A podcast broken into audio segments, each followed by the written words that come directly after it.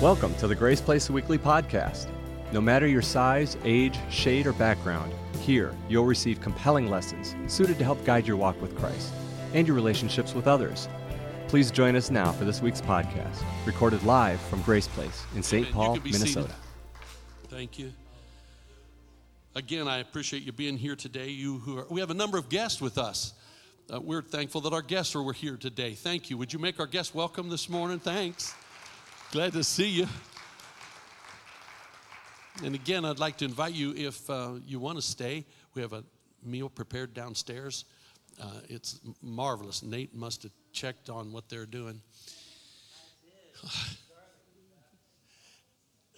on uh, on Tuesday, this Tuesday afternoon at uh, one o'clock, we'll have a visitation, and at two o'clock, the funeral services for Jan Churchill. Uh, Bob Erickson is our coordinator and would like some help. If there's anyone that can be here to help minister to that family uh, in the morning to set up downstairs, we need someone who has time to come. A couple people maybe that could come about 10 o'clock, and then uh, some other people that'll come and help serve. The funeral services at 1, and we'll serve at 2, or excuse me, the funeral services at 2. We'll serve at 3. Um, could I just see a couple of hands of people that will volunteer to serve that day uh, for the with the meal? All right, thank you. Can someone else? Is there anyone that can come early that day? Anyone off work that day? They chose Tuesday. Can we come maybe early? We'll help set up. Thank you. So if you can be with us on Tuesday at two o'clock for Jan Churchill's funeral, the family would certainly appreciate. She died suddenly, and. Uh, the family's grieving, and all of them are together today. And I appreciate your prayers for that family. Some of you have had great losses. Some of you have suffered through tremendous pain and illness. And this whole, this whole morning's been about giving thanks and praising God in spite of what you're going through. When Nate talked about, some of you were here for the early songs, when we're talking about the river of God's Spirit that flows through us, it's deep and, and every now and then we need to dig into the well of the Spirit and recognize that life is short. How many of you know that's true? Life is short. Sometimes it's not easy, but by the grace of God, He brought me through the last thing, and He's going to take me through this one. You believe that? I have a couple verses to read to you today. I'd like to start with John chapter 3, the Gospel of John. Real common portion of Scripture. But I want to start in verse 14. We, we often look at John 3 16, but I'd like to start in verse 14. And I want to talk to you today about blessings in disguise. Blessings in disguise. And I'll tell you before we read the scripture. Sometimes I don't see what God is doing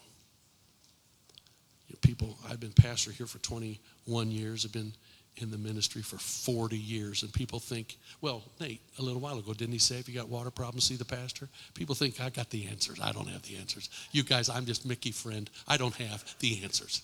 Is that all right? Is anybody disappointed? Might as well get this, get over it right now. Might as well just get over it right now. Sometimes I don't have a clue what God is doing. So I've tried to figure out how to have faith and, and belief when I don't understand.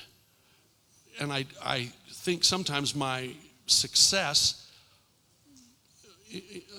through all of it would be if I can just believe in God. I don't know if I can believe for an answer, but if I can just believe in God. How many of you ever come to the place where you just, if I can just believe there is a God? Well, I'm telling you that as I've gone through difficult times, uh, illnesses and pain and sickness and loss. I've come to the conclusion now, at 63 years old, I've come to the conclusion He brought me through every one. At least I can think and believe that He can. He can bring me through this. How many of you ever asked God to do a thing? You wanted a miracle. You needed a miracle. You needed an answer from God. You wanted it to happen overnight. You needed it right now. And it didn't happen. It didn't happen right then. It, all, it became a process. I don't like that. Is that. okay. I don't like that. I want him to do what I want him to do right and I want him to do it right now. And then it turns into a process, and I'm going, I, this is not what I, I didn't I didn't sign up for this.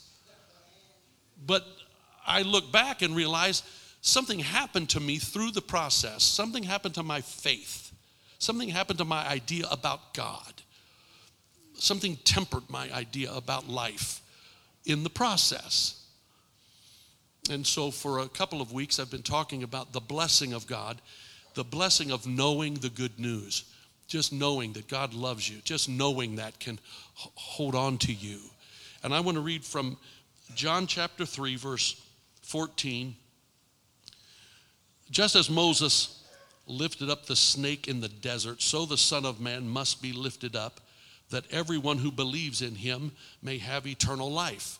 That's referring to a story that when, when Israel, the nation of Israel, was coming out of Egypt on their way to the promised land, they were they were in an area of the desert and snakes came out of the wilderness and out of the desert and many of them were were bitten by these snakes and god said to moses make a make a brass serpent make a serpent out of brass and put it on a pole and lift it up and if the people will look at that they'll be saved well that's the strangest story how many of you think that is a strange story come on that is weird but the point is, Jesus is going to be that serpent. He's going to be the snake on the pole lifted up, and if people look at him, they'll be saved. So there was a reason that they went through what they did.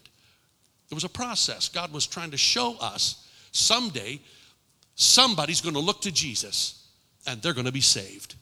And I've done that. I've looked to him when everything else around me was crumbling. I have looked to Jesus and he saved me, kept my mind, kept my spirit right? So Jesus is talking about that. And then he says, For God so loved the world that he gave his one and only Son, that whoever believes in him shall not perish but have eternal life. Everybody say, I'm a believer.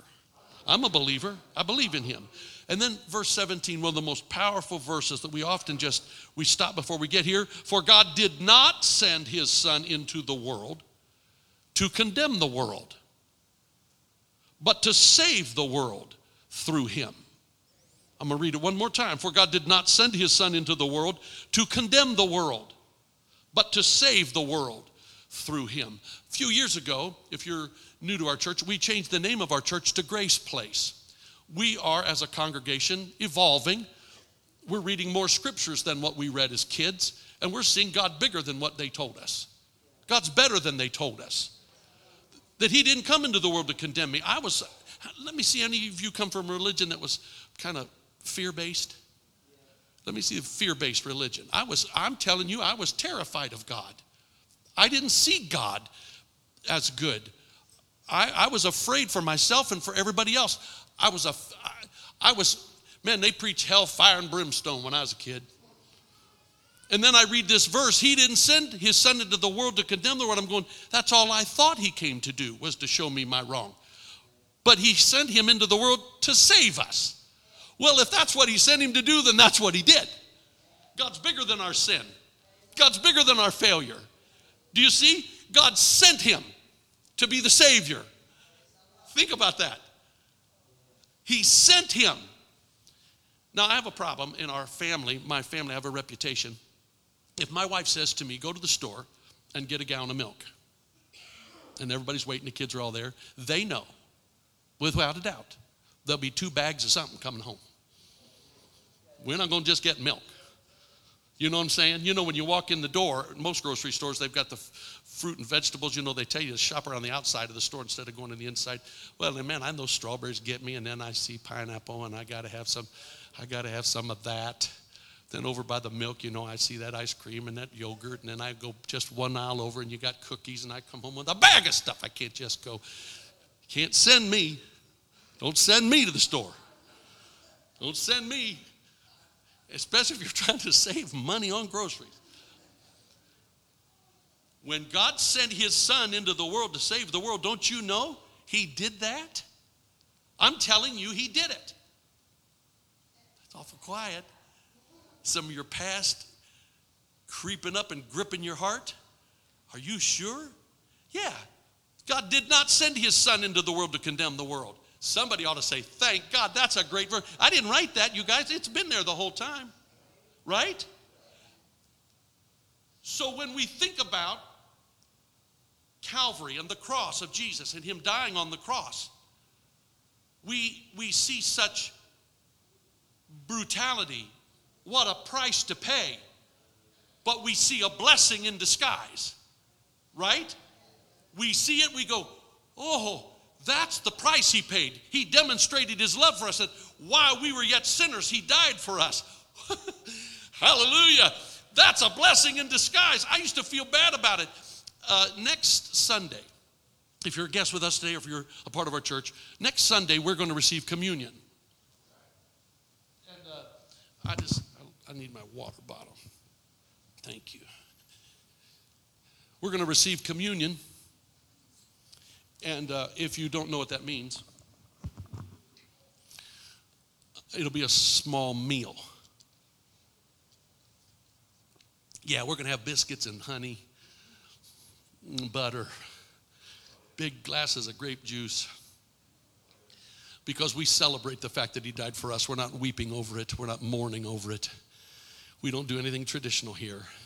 But if you've never seen communion taken with people laughing and shouting and praising the Lord, you ought to do that. You ought to come one time and see how we line up the fresh rolls and butter and honey. It's because it's a blessing in disguise. We figured it out. He's alive, He's not dead. They used to give us a little tiny, I used to do it, little tiny cracker that, you know, would suck the moisture right out of your mouth. Uh, am I right or not? if you didn't get that thimble full of wine or grape juice fast enough, you'd be choking. Am I right? And communion was physically difficult, like that. And also, there was this horrifying aspect that, that we killed him. Well, let's listen to me carefully. It, Isaiah 53, it pleased the Lord to crush him. It was the plan of God.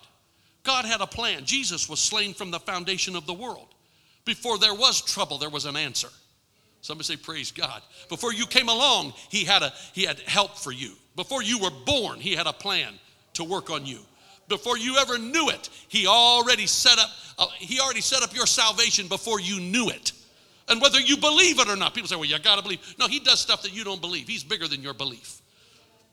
And so, Jesus was sent. Now, I want you to go with me, please, to Genesis chapter 45. Genesis 45. This is the story of Joseph. How many of you have heard of the play and different uh, presentations of Joseph and the coat of many colors? Joseph was born to Jacob, Jacob, whose name was changed to Israel. And so you have the children of Israel. We often refer to the Israelites, the Jewish people, as the children of Israel. And that is because Jacob, their father's name, was changed to Israel. Jo- Joseph was born to Israel. And Joseph, his, his father loved him. And he was a son of his older age. And so as you get older, how many of you grandparents know boy, it's easier to take care of grandkids than it was to take care of kids. Easy, your kids are here, Bob. The truth is, when you get older, you learn. You you know you go. Th- we didn't have a practice.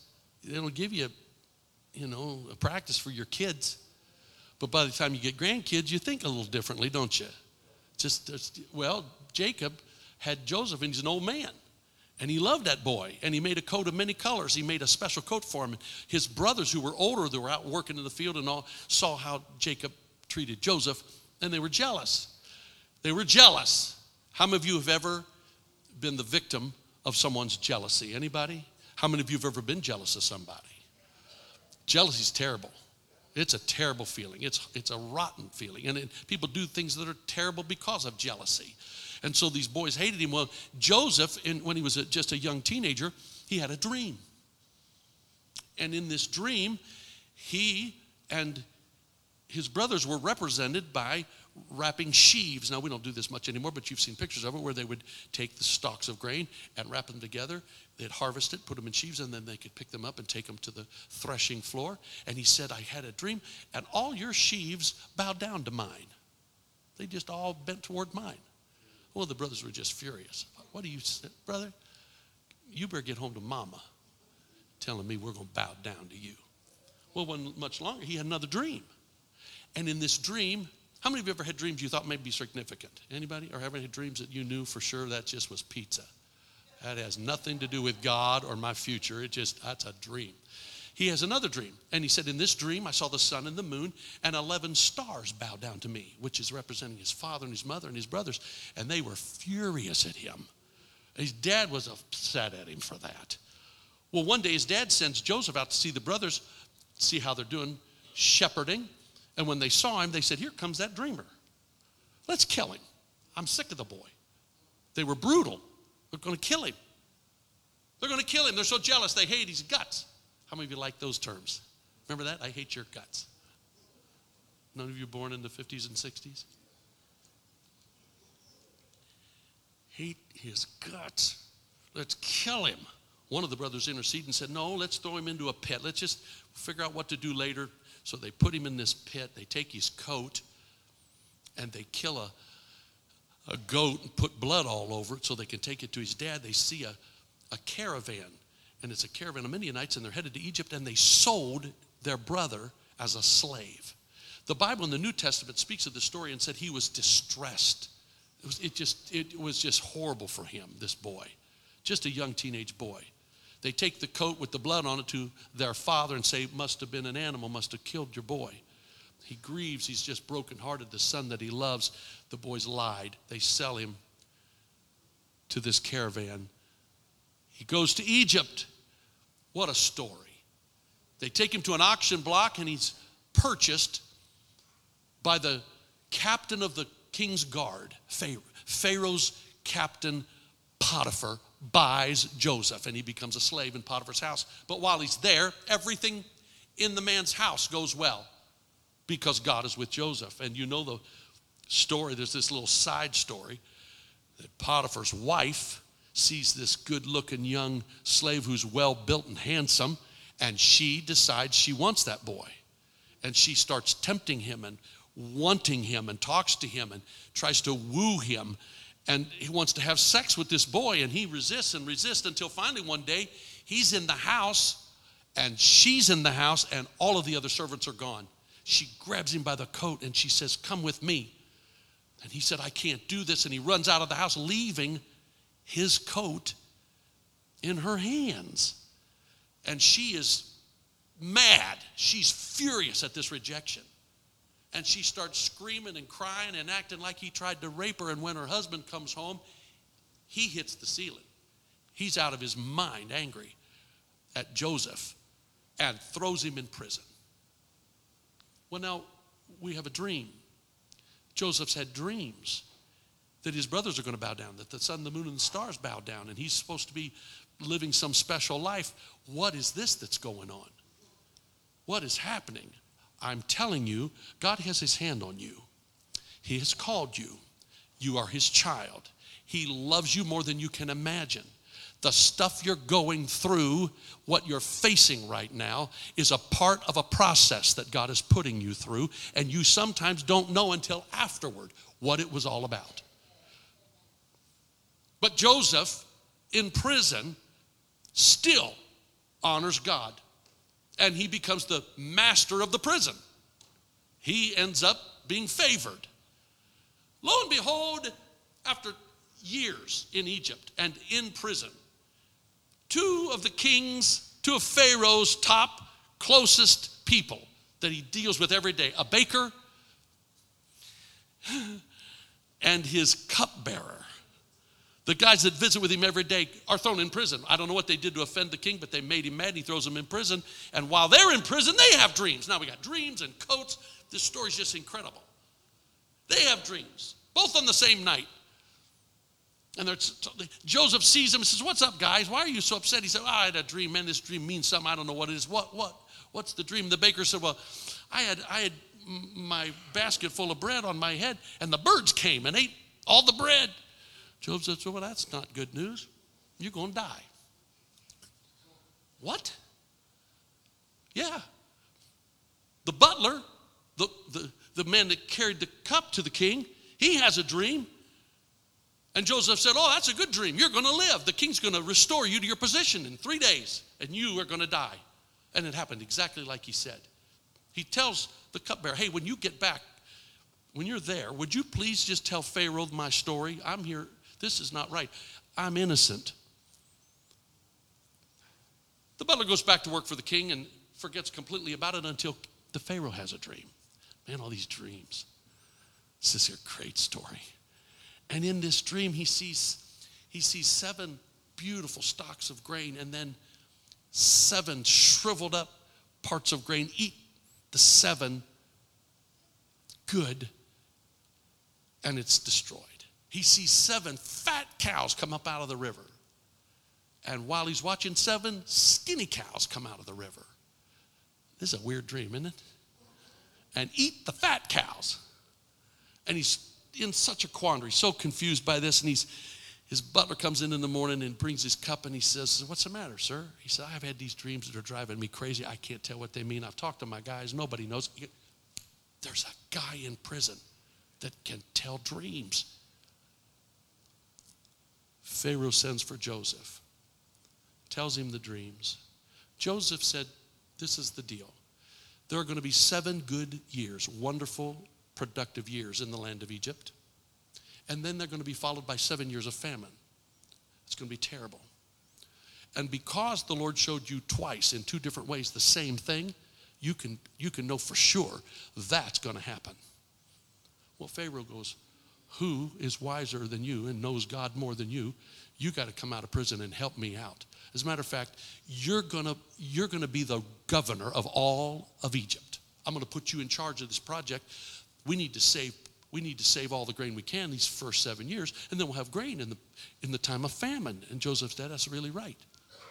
So Joseph now has been since a teenager, a, a servant in Potiphar's house. He's been in prison. Now he comes up and he's with Pharaoh, and the good years start. And Joseph is now at 30 years old. He begins this incredible national economic plan. The seven years he stores grain more than can be counted in all of the cities. And then the famine comes just as the Lord predicted, just as God showed Pharaoh. And guess who gets hungry and needs grain? His brothers and his family. And guess who their father sends to Egypt and ends up in Joseph's court, bowing down to Joseph? The brothers. They don't recognize him. They don't know who he is. It's been years, decades. But as soon as they come in, he knows who they are. And I want to read to you now from Genesis chapter 45, verse 4. Genesis 45, 4. Then Joseph said to his brothers, Come close to me. When they had done so, he said, I am your brother Joseph, the one you sold into Egypt. And now do not be distressed, and do not be angry with yourselves for selling me here, because it was to save lives that God sent me ahead of you.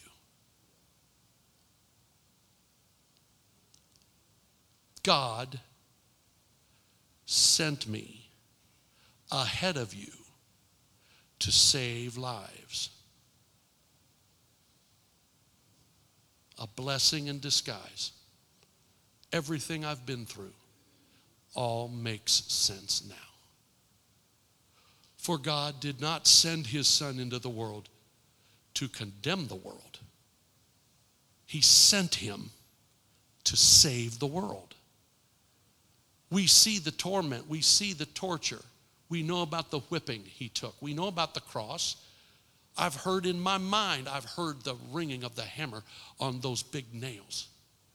I've heard it, I've seen it. In my mind's eye, I've imagined the horror of it. Only to read this and realize God sent him to save us. Don't be distressed. Don't be angry at yourselves. How about that? How about if I stand here on this morning and tell you, don't have any more regrets?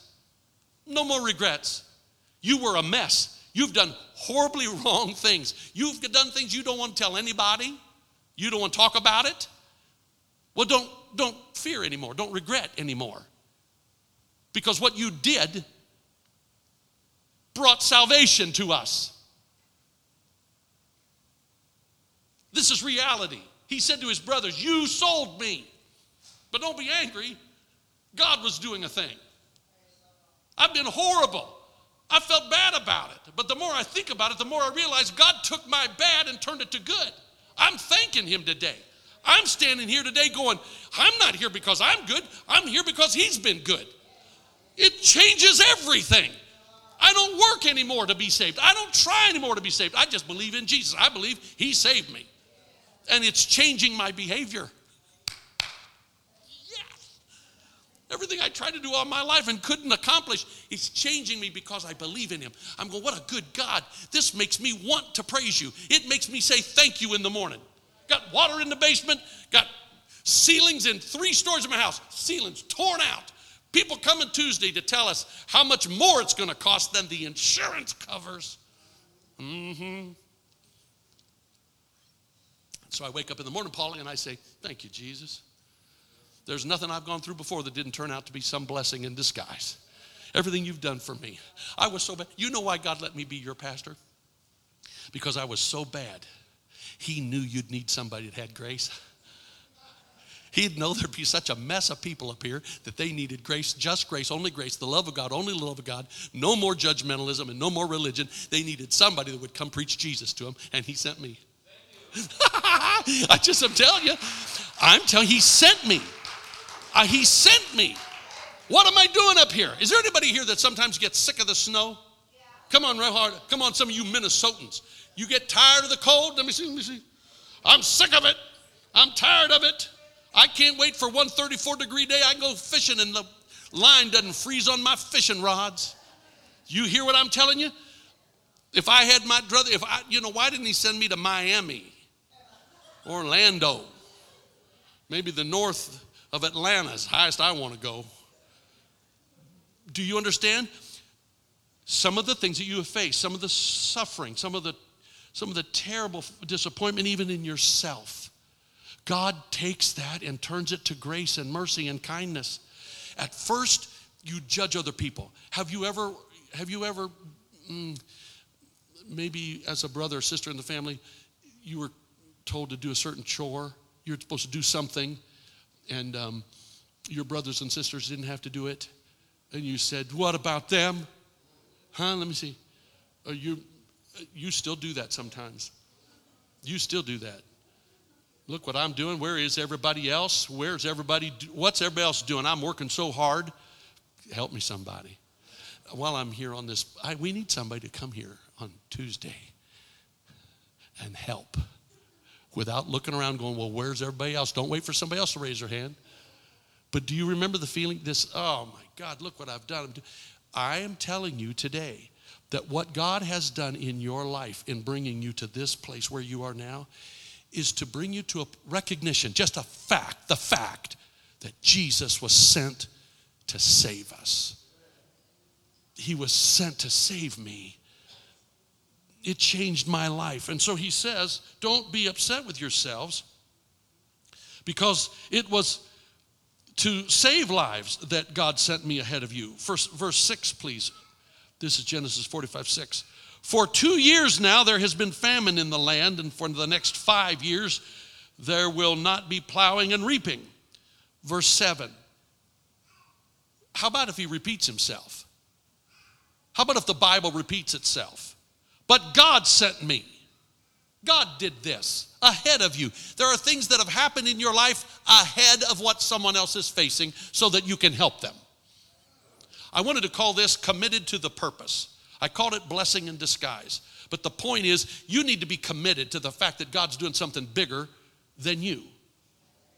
Your life is your life matters. You're, there's something bigger going on than just what's going on in your mind and life. God's working things out in a bigger way.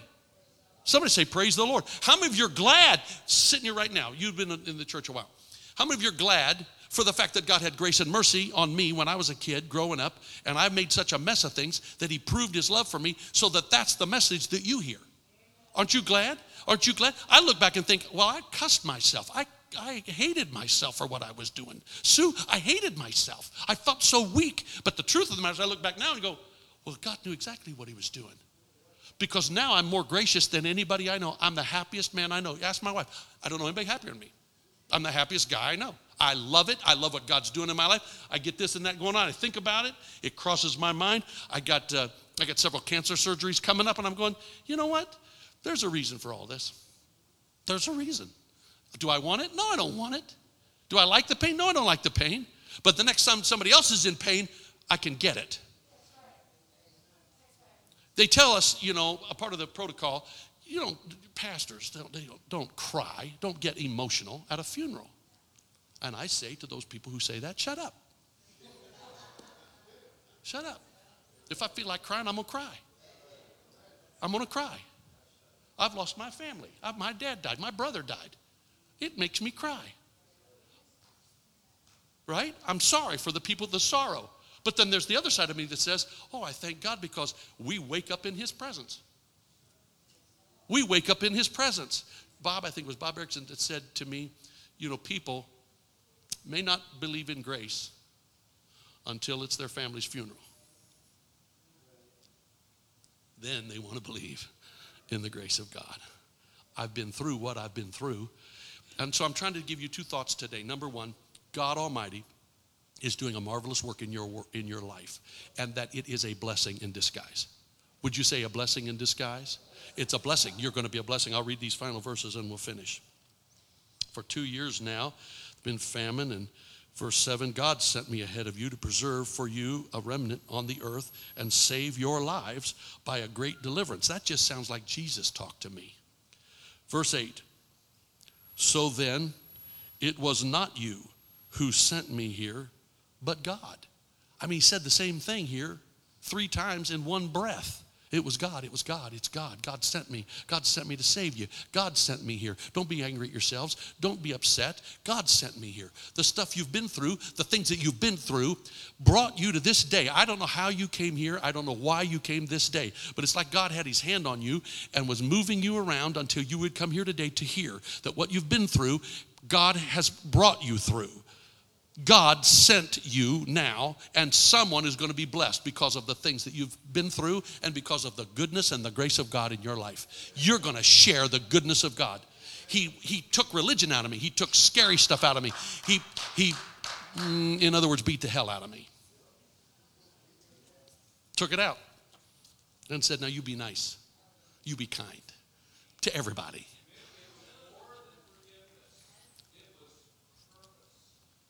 Yes. There's a purpose. And do you see that? I'm encouraging you today.